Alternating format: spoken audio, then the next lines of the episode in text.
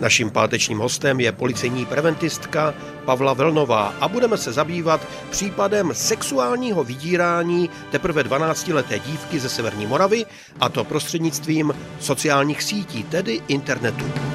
Ten sexuální nátlak eh, byl proveden na sociálních sítích. Úplně obyčejně dívka dostala eh, zprávu od neznámé osoby, mladého muže, dle fotografie a začala komunikovat ahoj, proč jsi mě přidal, prostě obyčejný pokec. Nejdřív si psali o běžných věcech, pak následovalo takové to lichotivé, nepošleš mi fotku, pošli mi fotku, jsi moc hezká a tak dále. Takže na to se dívka pak chytla a začalo vlastně docházet k nějakému nátlaku.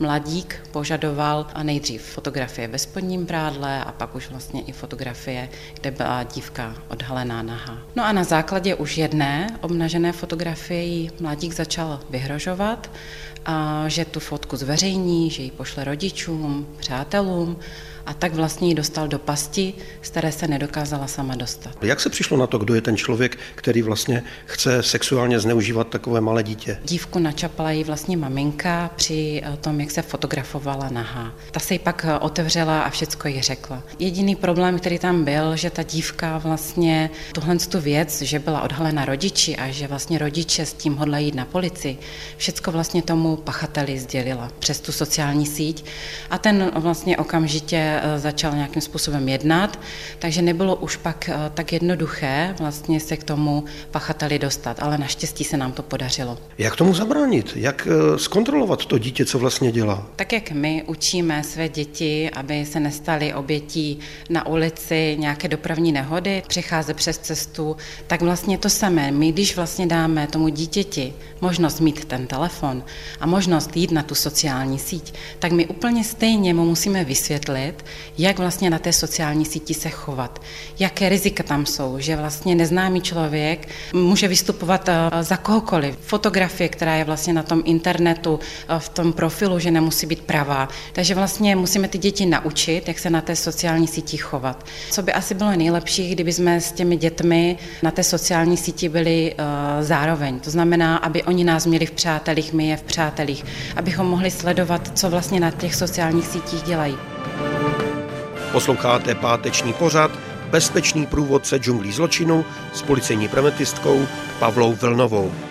Úplně ideální je, když vám dítě dá vlastně i vstupní heslo ke svému účtu. Pak existují možnosti jako rodičovská kontrola, kdy vlastně si můžete stáhnout aplikaci, nainstalovat vlastně dítěti do mobilu, sledovat dítě, kde se pohybuje, jak se pohybuje, co vlastně dělá.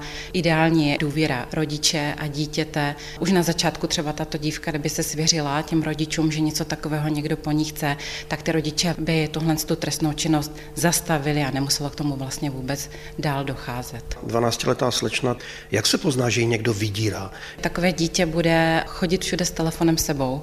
Tomu dítěti přichází zprávy v různém čase. Pak teda, jestli tvoří nějaké takové fotografie, kde je odhalené, tak to taky musí dělat v soukromí. Takže určitě by se asi dalo poznat, že na ten telefon si dává větší pozor, že ho nechce k nahlédnutí dát rodičům. Takže i tohle by mohly být první známky toho, že se něco děje. Asi je důležité mít pro vás nějaké důkazy. Ve chvíli, kdy se rozhodnu, předám to policii, tak ta protější strana všechno smaže, všechno zmizí. A tady tím vlastně pro vás začíná dobrá práce, že někdo to zachoval. Přesně tak, když vlastně se tohle stane, eh, zachová se, zachová se i ta komunikace, ten pachatel se nedozví, že vlastně rodič na to přišel, ta policie to vyšetřuje, i my se takhle daleko rychleji k tomu pachateli dostaneme. Tím pomůžeme i jiným obětem, protože většinou takový člověk nemá jenom jednu oběť, může mít jich daleko víc, může si takhle psat s více dívkami a lákat fotografie a nejenom fotografie, i videa. Vy jste 12-letou dívenku v podstatě zachránili, protože jste zjistili, kdo to dělá, kdo to je. Šlo o 15-letého mladíka, neměl jenom tuhle tu jedinou oběť, psal si ještě s jednou dívkou tímto způsobem, ještě jednu další dívku takto to vydíral, ale vzhledem tomu, že šlo o mladistvou osobu, tak vlastně ten trest od soudu byl, že dostal dva roky s podmínkou na eh, tři roky a zároveň i dohled probačního úředníka.